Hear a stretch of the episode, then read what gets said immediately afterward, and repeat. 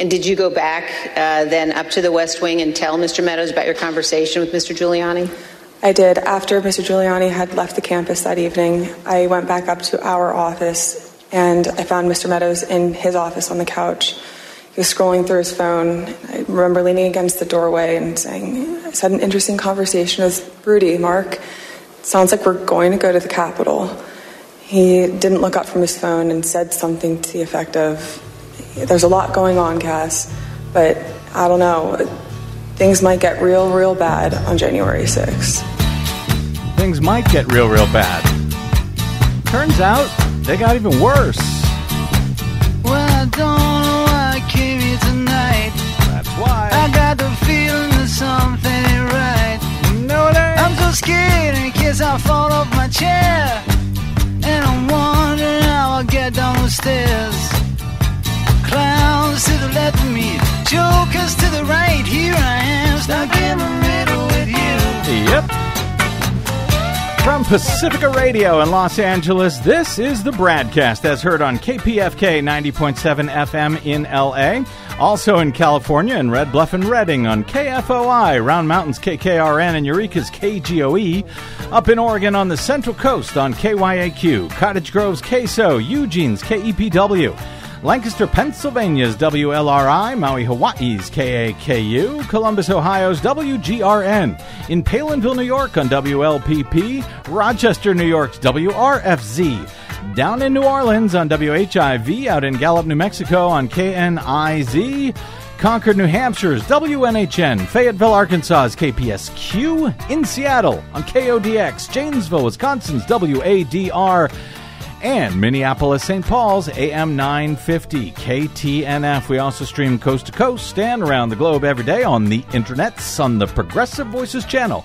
Netroots Radio, Radio for Humans, FYI Nation, NicoleSandler.com, Radio Free Brooklyn, Workforce Rising, No Lies Radio, Verdant Square Radio, Detour Talk, and most of your favorite podcast sites blanketing planet Earth. Five days a week, I'm Brad Friedman. Your friendly investigative blogger, journalist, troublemaker, muckraker, and all around swell fellow says me from bradblog.com. Thank you for joining us today for some more, yes, January 6th special coverage. And all I can say is wow. Just wow was pretty much the only word that I could think to send via email to our two panelists uh, coming up to join us shortly today for our special coverage. Before we get to it, with our special panel on uh, Tuesday's surprise last minute hearing called in the House January 6th committee, uh, as the testimony was uh, just ended about an hour or so ago. We'll get to all of that momentarily, but as we're now in the uh, era when everything everywhere happens all at once, I got to note that voters are heading to the polls on Tuesday for midterm primary elections and runoffs in seven states, uh, including Illinois, Colorado, Oklahoma, Utah, New York, Mississippi, and South Carolina.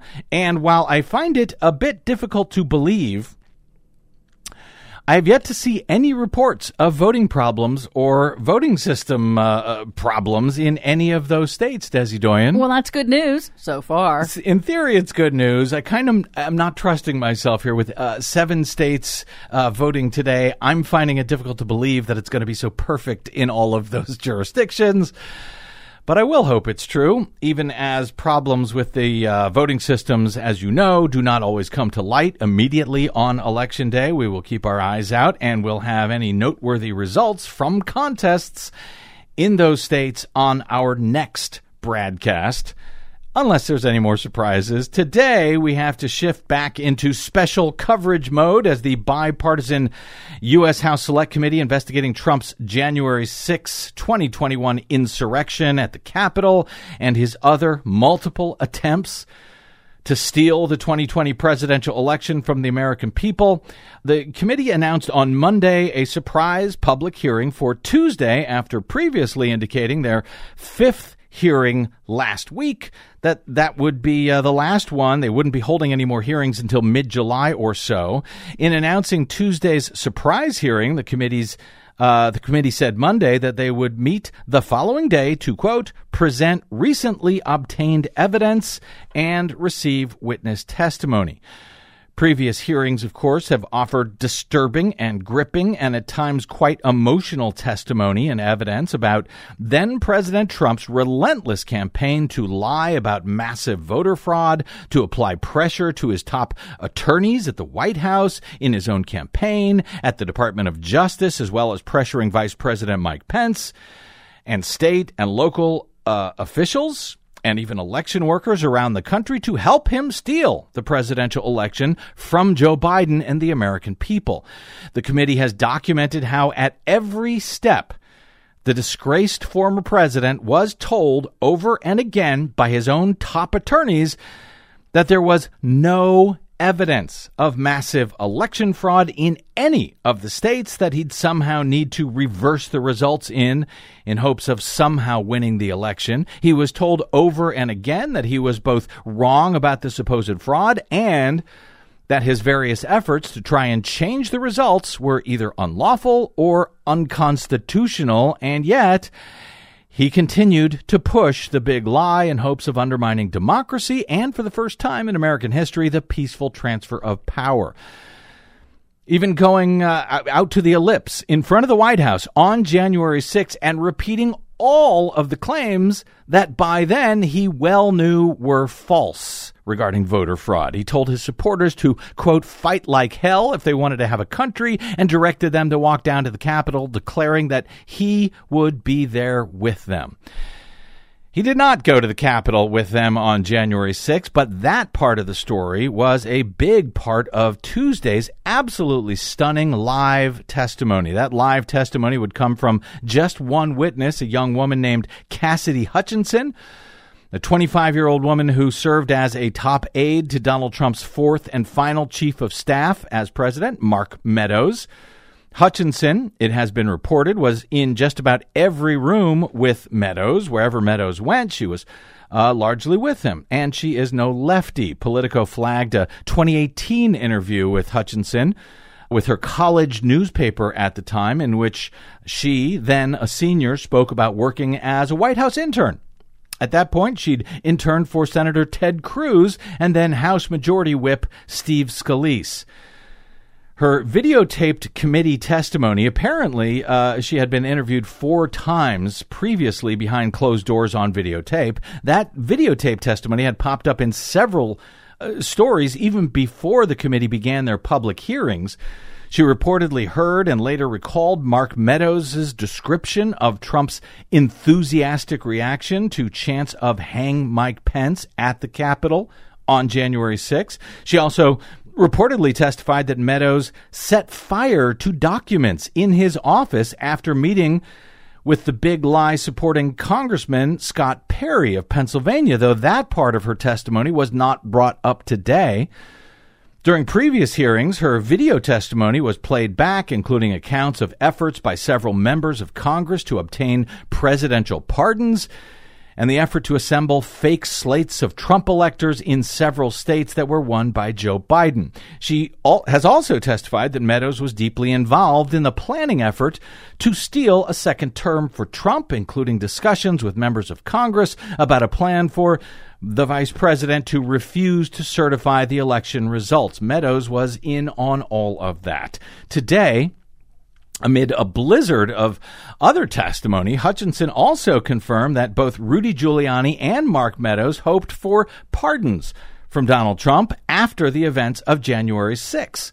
They must have thought they've done something unlawful. And she testified again today in detail how Meadows was warned of possible violence well ahead of January 6 and did not seem to care at all as it was actually playing out that way on January 6.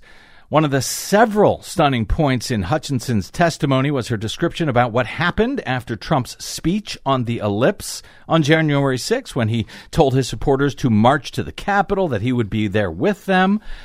Well, earlier on that same day, as the committee had detailed, the Secret Service had found loads of weapons, knives, bear spray, spears, and even AR 15s among people in the crowd that day as they were being screened through the magnetometers. They played audio from Secret Service communications concerning uh, Trump supporters who had climbed into trees with AR 15s on their person. Trump was told, but was furious, that the area in the ellipse was not full. He insisted that the Secret Service get rid of those magnetometers, saying, according to Hutchinson, uh, who was inside of the tent with Trump just minutes before he went on to give his speech, that he was not concerned about the weapons. He said, quote, they're not here to hurt me. Take the effin' mags away. That's the magnetometers. Let my people in. They can march to the Capitol from here. Eventually, he gave his speech, he made his promise to join the marchers, and then he got into the presidential limo after the speech, known as the Beast. Hutchinson explained what she learned about what happened next inside the limo. When I returned to the White House, I walked upstairs towards the Chief of Staff's office, and I noticed Mr. Ornato lingering outside of the office. Once we had made eye contact, he quickly waved me to go into his office, which was just across the hall from mine. When I went in, he shut the door, and I noticed Bobby Engel, who is the head of Mr. Trump's security detail, sitting in a chair, just looking somewhat discombobulated and a little lost. Um, and I, I looked at Tony, and he had said, Did you effing hear what happened in the Beast? I said, No, Tony, I, I just got back. What happened? Tony proceeded to tell me that when the president got in the beast, he was under the impression from Mr. Meadows that the off the record movement to the Capitol was still possible and likely to happen, but that Bobby had more information. So once the president had gotten into the vehicle with Bobby, he thought that they were going up to the Capitol, and when Bobby had relayed to him, We're not, we don't have the assets to do it, it's not secure, we're going back to the West Wing. The president had very strong, very angry response to that. Um, Tony described him as being irate. The president said something to the effect of, I'm the effing president, take me up to the Capitol now. To which Bobby responded, Sir, we have to go back to the West Wing. The president reached up towards the front of the vehicle to grab at the steering wheel Mr. Engel grabbed his arm, said, Sir, you need to take your hand off the steering wheel. We're going back to the West Wing. We're not going to the Capitol. Mr. Trump then used his free hand to lunge towards Bobby Engel. And Mr. when Mr. Ornato had recounted this story to me, he had motioned towards his clavicles. His throat. The President of the United States tried to grab the wheel of the presidential limo and tried apparently to choke the top member of his Secret Service security detail when he was told it was not safe for them to go to the Capitol, which by that time had already been under attack by Trump supporters, with Republican House leader Kevin McCarthy having just called the president, according to Hutchinson, to say, quote, don't come up here. Of course, that is not all. There was much more today from Cassidy Hutchinson's remarkable testimony, which completed, as I said, just about an hour or so before we go on air today. So, yes, wow.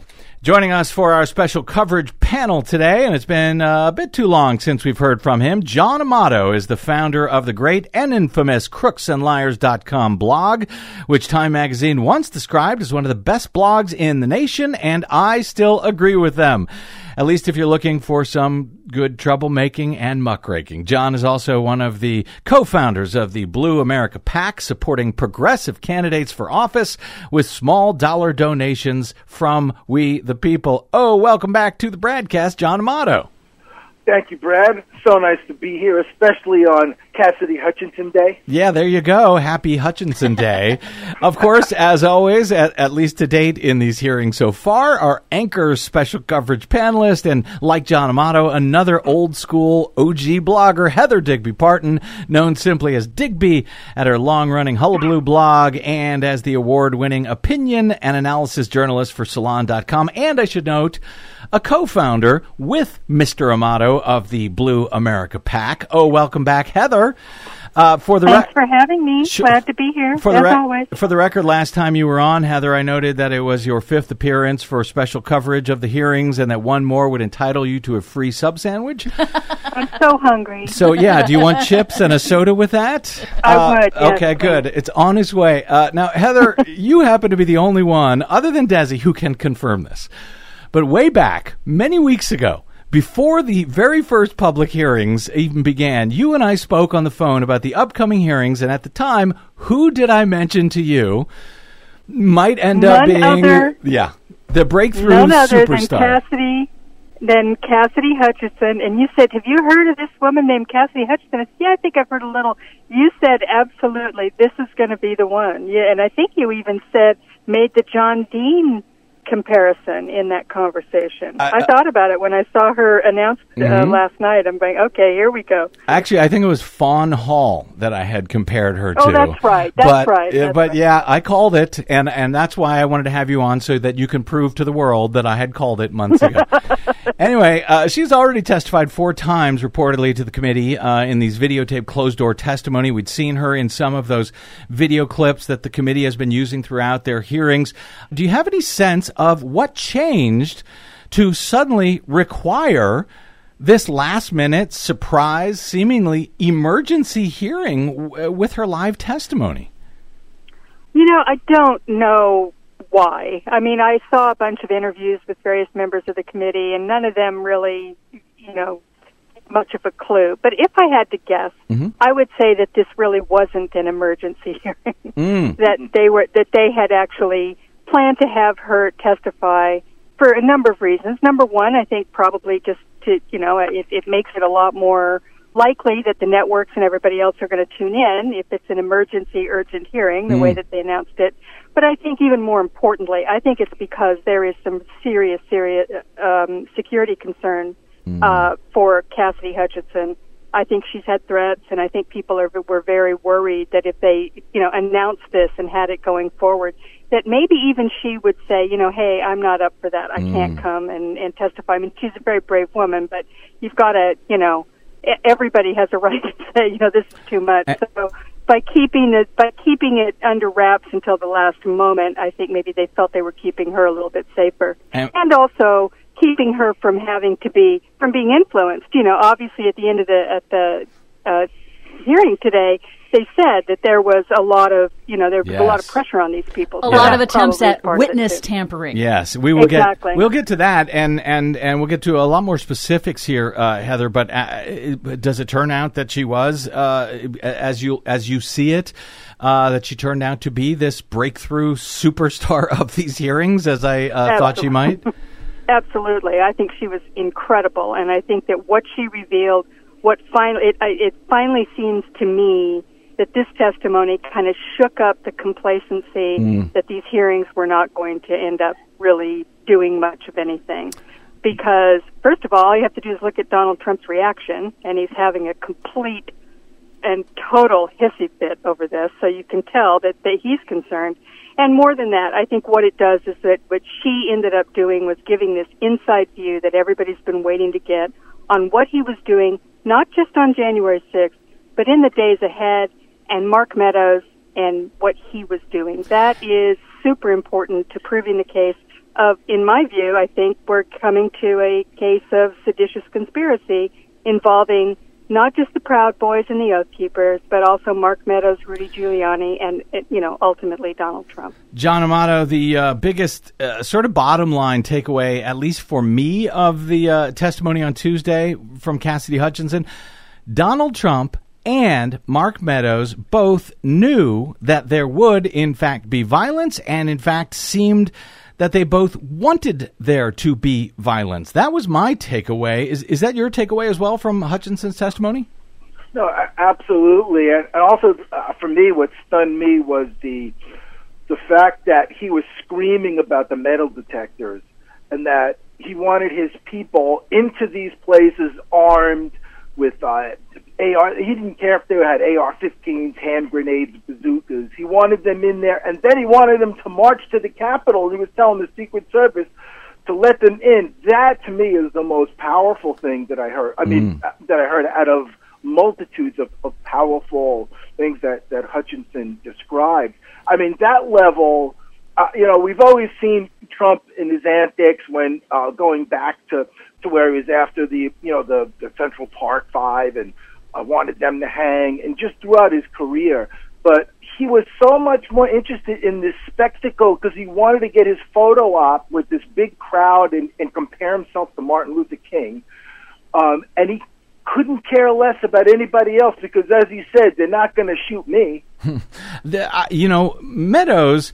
Uh, and, and, I know, of course, we're all focused on Trump, but uh, you know, she tells the story of Mark Meadows, who either knew that it was going to be violent and didn't care, or knew and was actually all in favor of the violence. Uh, she draws this picture of this guy who uh, just seemed like he could not give a damn. He was always sort of scrolling, you know, through his phone, lying on his couch. I, I mean, it, it, it seems like he is as culpable as as Trump here. No he acted sort of like a court jester, right? That runs around after the king, making jokes, picking up, you know, if he drops a sandwich, he picks it up. He didn't act like, I mean, a chief of staff. Every chief, every competent chief of staff would have protected a president from this kind of stuff, right? He would have gotten these people out of the way instead of having, you know, Mike Lindell up there every other day with his pillows. And so he was a, I don't know how much of a willing participant as he was like a Stepford wife to Trump. It was really bizarre, his behavior. Um, I got the sense that he was facilitating, that he was more than just an well, innocent definitely bystander. He helped. He helped things, especially you know when he's when, when I think it was in her testimony, right, January second. Rudy said that it was going to be wild, uh, and then uh, on the I think it was on the fifth, he, he told her, I think this it's you know, it's going to be a real, real bad day. Mm-hmm. But he did nothing about it. Yeah. And we will get into some more, as I said, of, of the specifics of her testimony. But I know that you, at Crooks and Liars, you follow the loons over at Fox News very closely. Oh, yeah. T- too closely for your own good, I should add. But they did carry uh, today's hearings did they downplay it as they tend to do as a, you know, uh, again, it was a one-sided partisan panel or did any of Hutchinson's testimony as Heather suggested uh, actually break through this time to the uh, to the Fox News bubble as you saw it? Right. You know, today was the first day of testimony that broke through their veil. Um, for because I, I basically will tape Fox, and then when there's the first break, I go over and between Jonathan Turley and, and Andy McCarthy, they always they'll say like, "Wow, that was really interesting," or "That's pretty good testimony." Unfortunately, if they had Jim Jordan on the panel, right, it would be, it would seem more fair. And Jim Jordan couldn't couldn't undermine that testimony, so they would just whine about, and they try to make it appear that Speaker Pelosi was responsible for for putting you know not enough Republicans on. And remember, they don't they don't consider Kinzinger or, or or Liz Cheney as a Republican any longer. Right, but, and she but, and and and it was their choice to pull those people off the panel. It's not like Nancy Pelosi. Nancy Pelosi asked them to put five members on. They pulled all five members because they, th- you know, threw a fit when Pelosi thought that two of the members who were likely witnesses to these crimes should, or accomplices. Right, exactly. Uh, Heather, I, I cannot even imagine what what Trump world will now try to use to uh, discredit Ms. Hutchinson, uh, who seemed to me, at least, to be about as credible as any witness I have ever seen in one of these things. Uh, you mentioned that Trump is is throwing a fit. That he, I think he put out a statement during the uh, committee's first break. Can you detail that fit uh, before we get to a break, and we'll go into some specifics? What he's he's never he has no idea who this woman was or some such. Right, and it's it's total character assassination, as you might expect. She, he says he barely knew her, that she'd been begging for a job at Mar-a-Lago, and he personally said she couldn't have it, which sort of, you know, belies what he just said that he never knew her. I Yeah. mean, I don't know why he would have taken a personal interest in it. But then he's calling her a social climber and, you know, a phony and her body language shows that she's a liar. And I mean, it's just the most grotesque. And, and I have a feeling this was, I mean, the last time I checked was about an hour ago. Yeah. I, he was working himself up and I can only imagine how disgusting and repulsive it's going to get.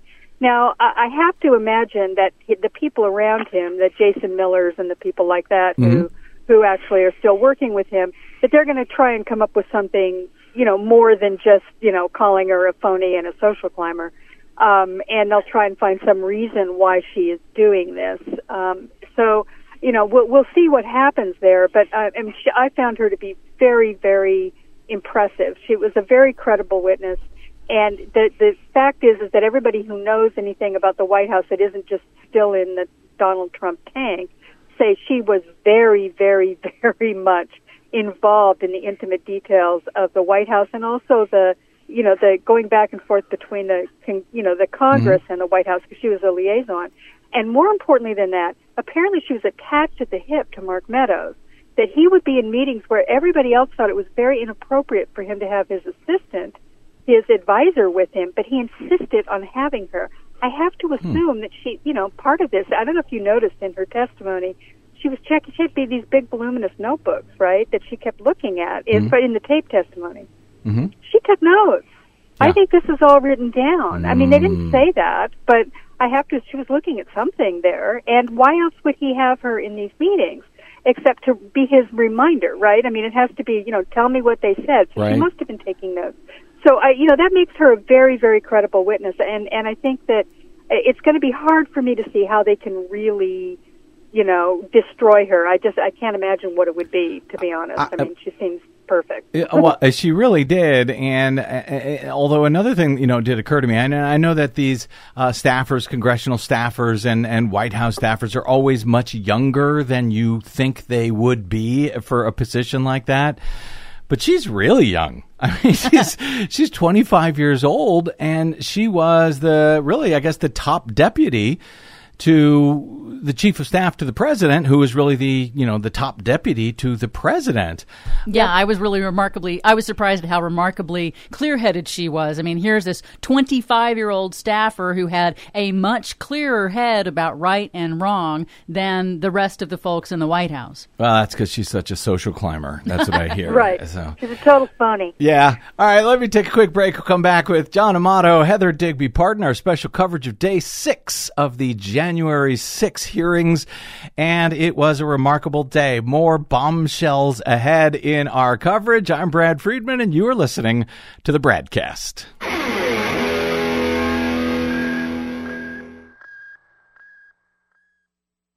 Hey, this is Desi. The BradCast and the Green News Report survive thanks to you and your support. Please drop by bradblog.com slash donate today to help us stay independent every day over your public airwaves. That's bradblog.com slash donate. And thanks.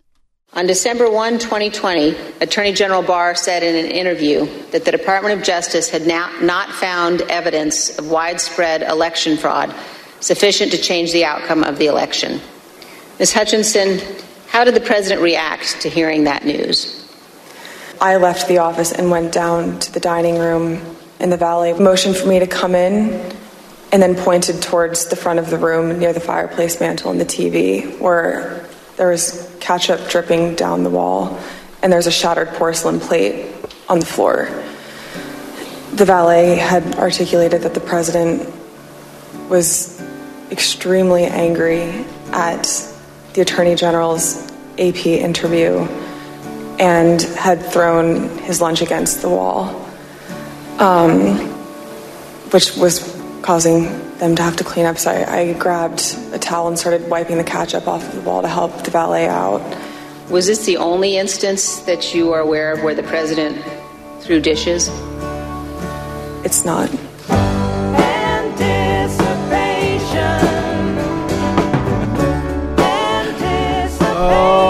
Welcome back to the BradCast. Brad Friedman from BradBlog.com. Special coverage of January 6 insurrectionist uh, hearings, insurrection hearings. Uh, yes, Desi Doyen. I feel like you, we have to explain that deep cut. What? Anybody who knows the old ketchup song, uh, of commercial. course they all know that. know that who do. doesn't know that? Maybe Cassidy Hutchinson is not old enough to yeah. know that, but everyone else knows it. Here with uh, John Amato and Heather Digby Parton. John, uh, you know, after presidential debates and these big hearings, certain video clips tend to go viral. They become the takeaway for really the entire hearing. Uh, do you have any sense, John, as one of the guys who who often uh, creates those viral clips over at Crooks and Liars? Uh, what the big uh, viral takeaway will be after this one? Will it be the? I, I got to tell you that image of the ketchup dripping down the wall in the Of the Oval White Office House, uh, yeah. uh, dining room after the president had thrown a fit through his lunch against the wall. And broke White House dishes. That one's sticking with me. But any sense of what the the sort of viral takeaways will be here today? Well, yeah, there's also him like trying to strangle the the driver. yeah. kind of. well, he's got take me to the mob, take me to the Capitol, you know, freaking out. I mean, there's so many moments just of this testimony that is riveting. Um, you know, and as I was alluding to earlier, when when Fox News cut into it, there was a moment where like Sandra Smith didn't even know what to say because Bret Baier came on and said this was like powerful and riveting stuff, and both her and John Roberts like really had no comeback. and then and then later on when he came back, he himself brought up this is you know, I've been around politics for a long time. This is the most you know firsthand, like the most riveting, powerful testimony from anything I've ever seen since since uh, Watergate, and, and that's coming you know from Fox News. And even Andrew McCarthy was saying that if this was a grand jury, Trump would be indicted. Well, th- and that's where we uh, obviously where all of this needs to go. Uh, it seems like it's going there. Heather, uh, you've got White House counsel Pat Cipollone. Uh, t- Trump's White House counsel, who is uh, so far refusing to testify to the committee, as far as I can tell. Actually, uh, you know, spelling out the crimes that many have since suggested that the DOJ could use to charge Donald Trump. He was, you know, actually talking about obstruction, defrauding the American people, according to Cassidy Hutchinson's testimony. It Seems like this cannot be ignored anymore by the DOJ if it ever was uh, uh, correct. I mean, I, I, how many uh, cases are delivered on a silver platter like this to law enforcement, for Christ's sake? Well, I can think of one. Uh, you know, the Mueller report had a whole bunch of obstruction of justice, and nobody did anything about that. Good point. Um, but this one, I think there actually is. I mean, when, to me, you know, you asked John what the, um, you know, the memorable viral thing Mm-hmm. is, and I agree on both of those. They're, those are going to be the, the viral clips. But the one that really got me was at the very beginning, and you played it at the beginning of the show. It is when Cassidy Hutchinson said that she was walked out. She was walking Rudy Giuliani out of the out of the uh, the White House. I think it was on January 2nd. He said, "Aren't you excited, Cass? Aren't you excited that you know January sixth? Um, you know we're going to go to the Capitol." And obviously, you know he had just come from a meeting with the president, and obviously, what had happened was that they had discussed, you know, the potential of what turned out to be this insurrection. And to me, that's where we're leading in terms of a legal situation, where we're leading with, we're leading to a place where, you know, Rudy Giuliani, Mark Meadows, you know, this group that was at the Willard Hotel, mm-hmm. the Proud Boys and the Oath Keepers and the rest of this, that there was actual literal planning for the insurrection. I think that's where this is going. And when you look at what the DOJ has been doing, it se- they seem to be operating on a couple of tracks. One is the the insurrection itself, with all these people who you know they've had how many you know indictments? I don't know, hundreds. 820 something so far? Yeah. I mean it's yeah, it's it's insane. And so there's that, which I think is all part of this. And then you have this elector scam, which you're also seeing as another illegal operation that they were doing from within the White House. So, uh, you know, I don't know how long it's going to take, and I don't know if they'll wind up at the end of the day feeling like they have a real case or that they can take it all the way to Donald Trump. But it sure looks like there is evidence that they were plotting in the White House for January 6th. And that is something I think we've been waiting to see whether or not that violence that happened that day, you know, Donald Trump certainly acted like he, well, we know he was fine with him that it happened, but it was almost like he knew it was going to happen. Mm-hmm. And so, you know, I think that that's sort of where, you know, or he knew that it might happen anyway, that there was a possibility. And this this this testimony today of, you know, the, that he knew that there were guns on the grounds. And, you know, it's tempting to say, oh, he just wanted to have a good picture, but come on, it's weapons. And he goes, oh, they're not going to shoot me. You know, Right. you know, they're here to shoot somebody else. They're you know, Exactly. they're here to hang Mike Pence for crying out loud. You know, I mean, that's uh, you know, that all of that sort of leads to the idea to me that there is a suspicion, uh, a seditious conspiracy charge that is potentially being built here. Yeah, to me, I thought uh, that that entire testimony today really built toward the concept that they actually not only did they think that there might be violence, but they were actually planning for violence. That Trump saying, "Hey, they're not coming after me," he kind of wanted people to be armed for their march to the Capitol because I think that that was part of their plan. They wanted the violence because they'd lost pretty much every other avenue that they were going to try to do. The only thing they had was the last minute of Mike Pence. Is he going to come through for us and steal the election for Trump? Um, I think they wanted that violent intimidation and people armed going to the Capitol for their insurrection. And if they take away all their weapons here at the rally at the Ellipse, they won't have those weapons with them when they go to the Capitol? yeah. Absolutely, and also I think a e- easy case for obstruction of Congress, right? Oh, yeah. stopping a an oh, elected Oh, that's official, definitely in it. right? Of of of doing a do, and I think I think they really believed. I mean, they would have to that. All right, Mike Pence was holding out, but I mean, because the guy is, you know, Trump is singling him out in in his, you know, steal, uh, you know, uh, stop the steal rally. I I wonder if they just thought that like if we show force, he'll definitely send it back. Uh, because they're again, he was acting like a mad king.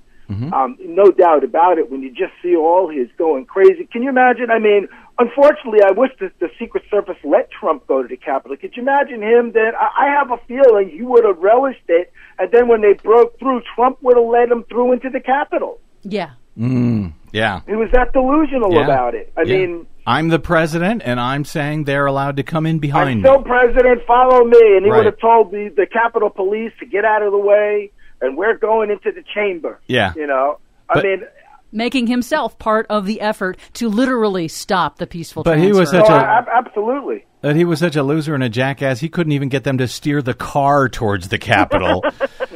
you know, Thank and. I, I get the sense that the committee does. You know, it's always uh, sort of fun reading the the tea leaves here during this testimony because they really seem like they have a lot, you know, spelled out. We sort of compared it to the Marvel Cinematic Universe uh, the other day in our previous uh, co- coverage, but it seems like they know exactly where they're going, and I got the sense that the committee actually does have the alternate takes from Trump's infamous video uh, statement during the riot when he told supporters, "We love you, but go home." The you know the statement that he did not want to make, he made hours later into the into the insur- riot while it was already underway. He finally said, "We love you, but go home," so forth. But I think they do have the alternate takes, and that we're going to see or hear more about that in the hearings still to come. Uh, was that either of your senses as well? Well, I certainly think that that's true. In fact, it, Cassidy um, Hutchinson said that she she testified that you know he did not want to do it, that he was resisting it. People kept saying that he needed to say something, and she was startled when it actually happened. Uh, when she she just sort of saw it, I think must have come up on her phone or something. That that tweet that had the had the video.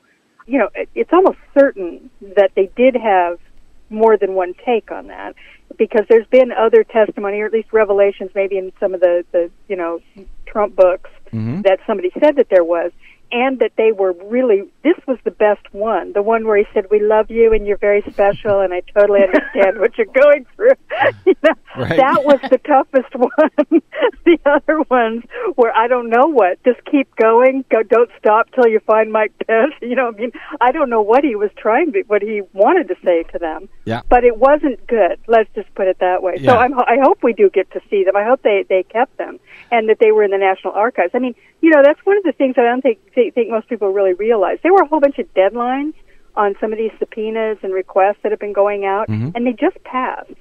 So there's a, there was a deadline recently for the National Archives, and uh, Ah. people were sort of chattering about, geez, you know, a, a bunch of stuff came into the committee maybe that's part of it. I mean, I don't know, but people have speculated certainly. People are saying, as Trump would say, Yeah. that they're there. well, and Bennie Thompson keeps saying, uh, you know, hey, we are we continue to take information. If you are watching uh, today and uh, this has jogged your memory about something you would like to tell us about suddenly, or if it has given you courage to do so, we are still open to your testimony. Uh, at the at the end of the uh, Tuesday's hearings, we referenced this earlier. Uh, Liz Cheney noted that the committee always has uh, whenever they do their interviews their private interviews on videotape they've always asked witnesses if they have been contacted by anybody regarding their testimony beforehand before they came in and she shared two different chilling statements both from unidentified people at least as of now i also get the sense that we may learn who wrote these statements Yes. um, w- so Pretty one one of the statements was a uh, uh, was a, a witness statement to the committee in response to that question. Has anybody talked to you? The other was a message that was given to a witness by someone who is not identified. Let me read them both because they're well. All right, here's the witness statement when they were asked, uh, you know, did did anybody talk to you about your testimony before you came in? Quote: What they said to me is, as long as I continue to be a team player. They know that I'm on the team. I'm doing the right thing. I'm protecting who I need to protect, you know. I'll continue to stay in good graces in Trump world. And they have reminded me a couple of times that Trump does read transcripts, and just to keep that in mind as I proceed through my depositions and interviews with the committee. Uh, then the other one was a message to one of these witnesses, and uh, where they say a, a person, uh, which is unidentified here in the in the quote that the committee gave. So I have a feeling we'll find out who that person was. But a person, let me know. You have your deposition tomorrow. He wants me. He. They don't specify who. He wants me to let you know that he's thinking about you. He knows you're loyal and you're going to do the right thing when you go in for your deposition. John Amato, that sounds like straight out of the Godfather stuff, man. Oh, without a doubt. I mean, I'd say most of the uh, illegal, immoral actions that were taken throughout Trump's, uh, you know, entire uh, presidency, people knew that he'd get a, they could probably get a pardon. That's why I really hope they reform that Presidential Pardon Act. Um, but no, that is that is really right out of Michael Corleone and The Godfather. But this wasn't Um, even this and- wasn't even while he was president. This is stuff No, that they they're saying be, now. But, but remember, now it's it's been a super fundraising organization. They're making millions of dollars off this stuff. They don't want to stop, you know, turn off the cash cow. And plus, there's all these people that are vulnerable. vulnerable. Um, you know, not everybody, as you can see, Hutchinson has has morals. I mean, she stuck. She was in that White House all that time, which is, you know, not not a. Uh, she doesn't get a gold star for that, but what she's doing is is really incredible. Um, but you you know, not everybody's a Peter Navarro or a Steve Bannon. But I'm saying they, they don't have they're not able to float a pardon like they could, you know, during all of this while he was still in office. I No, mean, this seems I to me to be out and out and out threat, witness tampering and intimidation, period.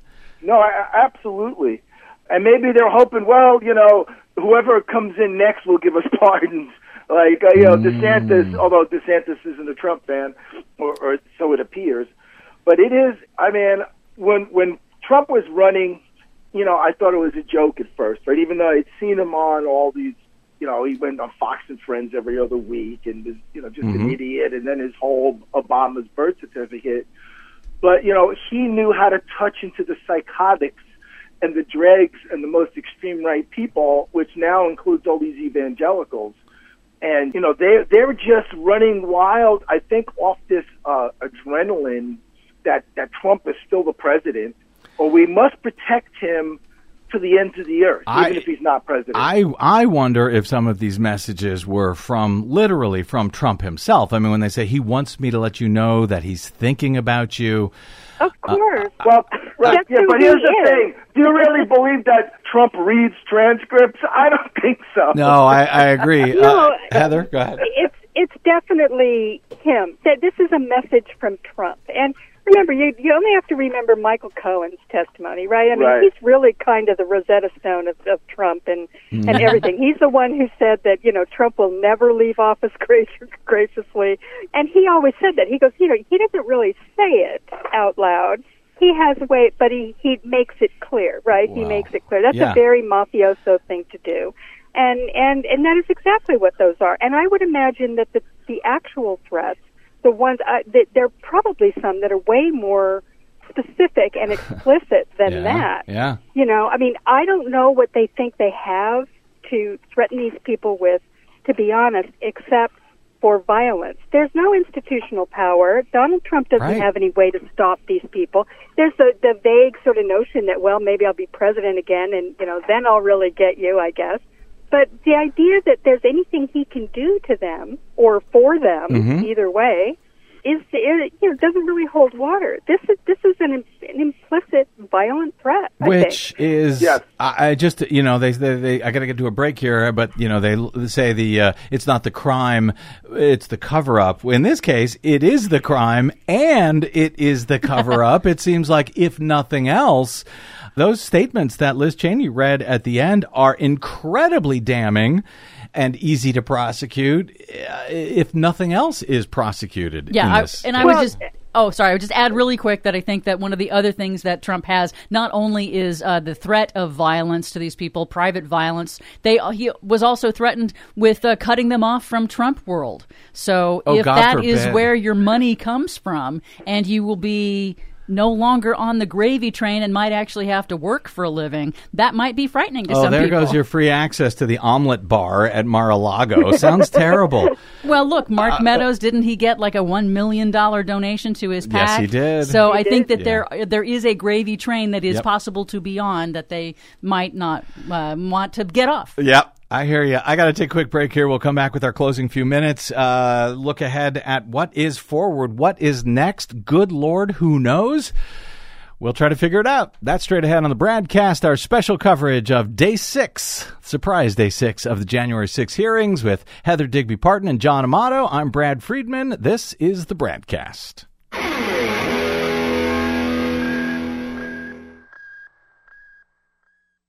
Hey, this is Brad. Please consider supporting whichever progressive media outlet is serving you. Most, just like us, do not receive corporate or political support. We all need your support to counter the powerful corporate media echo chamber. From Desi Doyen and myself, thank you. Some have questioned whether President Trump genuinely planned to come here to the Capitol on January 6th. In his book, Mark Meadows falsely wrote that after President Trump gave his speech on January 6th, he told Mr. Meadows that he was, quote, speaking metaphorically about the walk to the Capitol. We know that White House counsel Pat Cipollone was concerned about the legal implications of such a trip. Mr. Cipollone and I had a brief private conversation. He said to me, We need to make sure that this doesn't happen. This would be a, legally a, a terrible idea for us. We have serious legal concerns if we go up to the Capitol that day. You also spoke to Mr. Cipollone on the morning of the 6th. Mr. Cipollone said something to the effect of, Please make sure we don't go up to the Capitol, Cassidy. Keep in touch with me. We're going to get charged with every crime imaginable if we make that movement happen. In the days leading up to the 6th, we had conversations about potentially obstructing justice or defrauding the electoral count. I'm guilty. Baby, I'm guilty. Yeah, they're all guilty. And they knew it. Welcome back to the BradCast. Brad Friedman from BradBlog.com. Special coverage of the surprise day six uh, public hearings of the January 6th committee with the uh, stunning bombshell testimony of uh, Cassidy Hutchinson, Mark Meadows, uh, uh, uh, top aide, I guess. Mark Meadows, the chief of staff to Donald Trump. We're here with uh, John Amato, Heather Digby Parton, Desi Doyen, of course, in our closing few minutes. Heather, re- Republicans are generally really good at obfuscating very serious matters, you know, from congressional proceedings, uh, from the Mueller report, you know, these committee hearings, impeachment proceedings.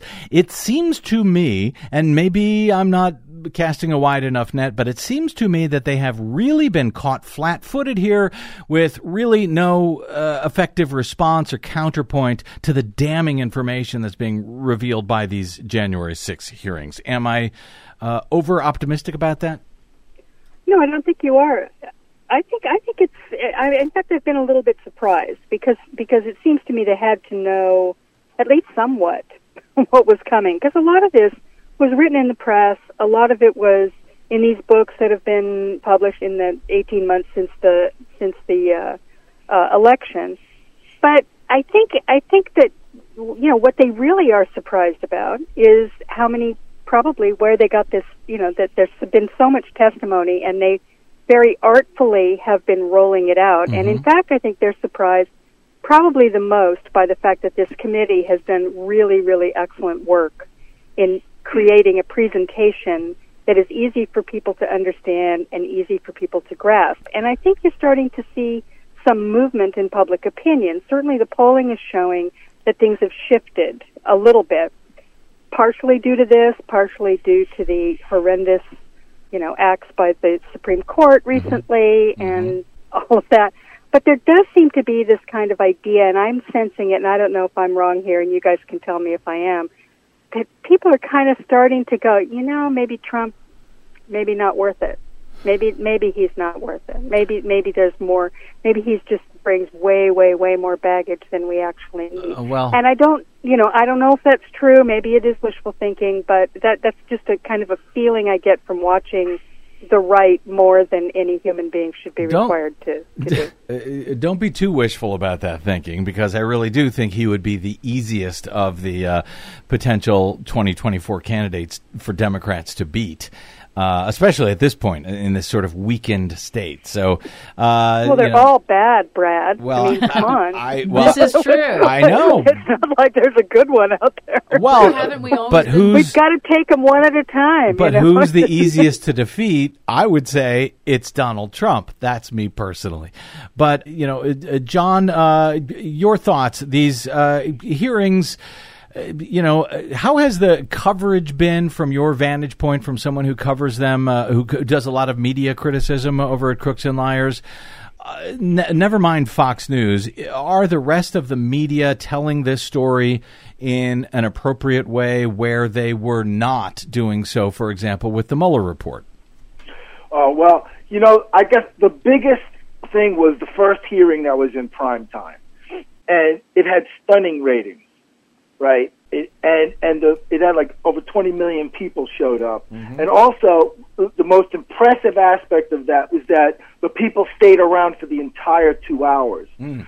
So when the media was complaining, even mainstream people, that Bennie Thompson was taking too long and they didn't get, they should have opened up with the videos, like that kind of stuff, right? Because they they need to be excited in the first two seconds, or else they get bored.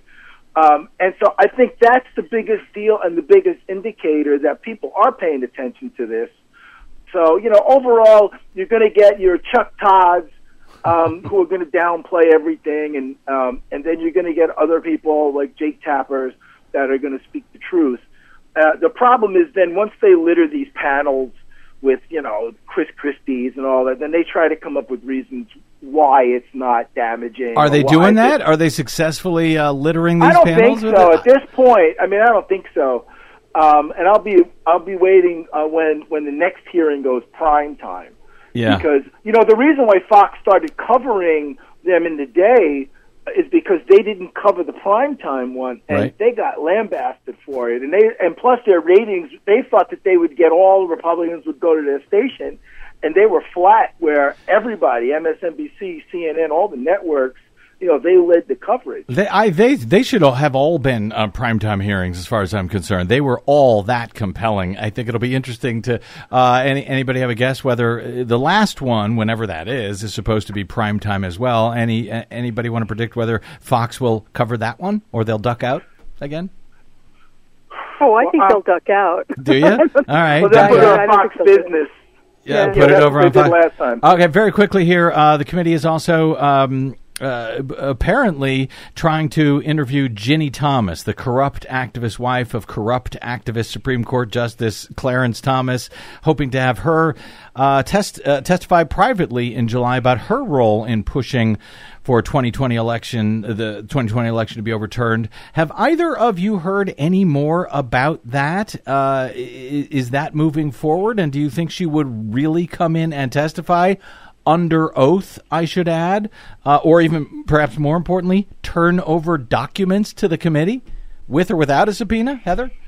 I, I I have heard a little bit. Zoe Lofgren, who's you know appears quite often on on cable, she said that she expects her to come in and that she is coming in and uh, you know voluntarily. Mm-hmm. I don't know what they're going to get out of her. You know, I don't think she's going to come in and confess that she you know has been spilling her guts to Clarence you know over the uh, over the hors d'oeuvres and cocktails every night. But I you know I, I think that they're going to actually interview her, and I think she she seems to be prepared to defend herself in that way. And I don't think she's just going to say, "Hey, we have a separate track. We don't really talk about these things. I do my thing, he does his, Uh-huh. and we don't." And of course, it'll be a complete lie. But you know, what what do you expect? I mean, Well, if they ask for documents from her, I, I don't think she'll do that. I think they'll, if nothing else, they'll. they she she may not defy the subpoena. I mean, she is the wife of a Supreme Court justice, Uh-huh. but uh, they'll try and delay it and you know try and and you know litigate it somehow so that she doesn't have to do it.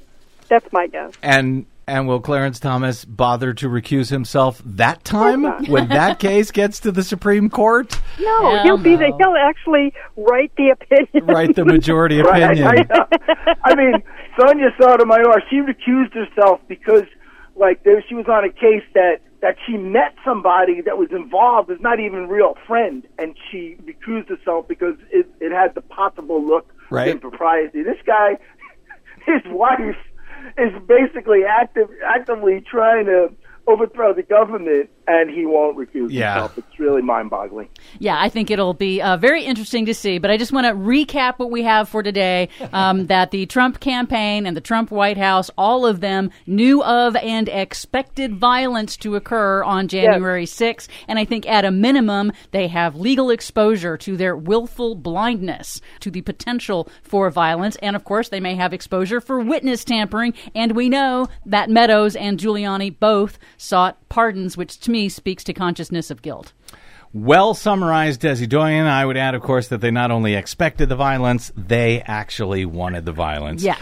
We got to get out. They needed the violence. They needed it, the violence yeah. for their final pressure campaign. Yep. Yes. All right, we got to get out. Thanks, guys. That was John Amato of crooksandliars.com, where you can check out his work and a whole bunch of other folks. He's been around for years doing exactly that. You can also find him on the Twitters at John Amato. You can, of course, find Heather Digby Parton over at salon.com and also at her blog, literally, digby'sblog.net. She has also been around forever, and you can find her on the Twitters at Digby56. Really appreciate everything, guys. Thank you so much. All right. You're very welcome. Thank you. Thanks uh, a lot, Brad. Sub sandwich is on its way. My thanks also to Desi Doyen, our producer. Thank you, Desi. Yeah. And to all of you for spending a portion of your day or night with us. If you missed any portion of today's program, download it anytime for free at bradblog.com. That's made possible by those of you who support our work at bradblog.com slash donate help us pay for that sandwich for Digby. Drop me email. I'm Bradcast at bradblog.com. On the Facebooks and the Twitters, I am the Brad Blog. We will see you there until we see you here next time tomorrow. I'm Brad Friedman. Good luck, world.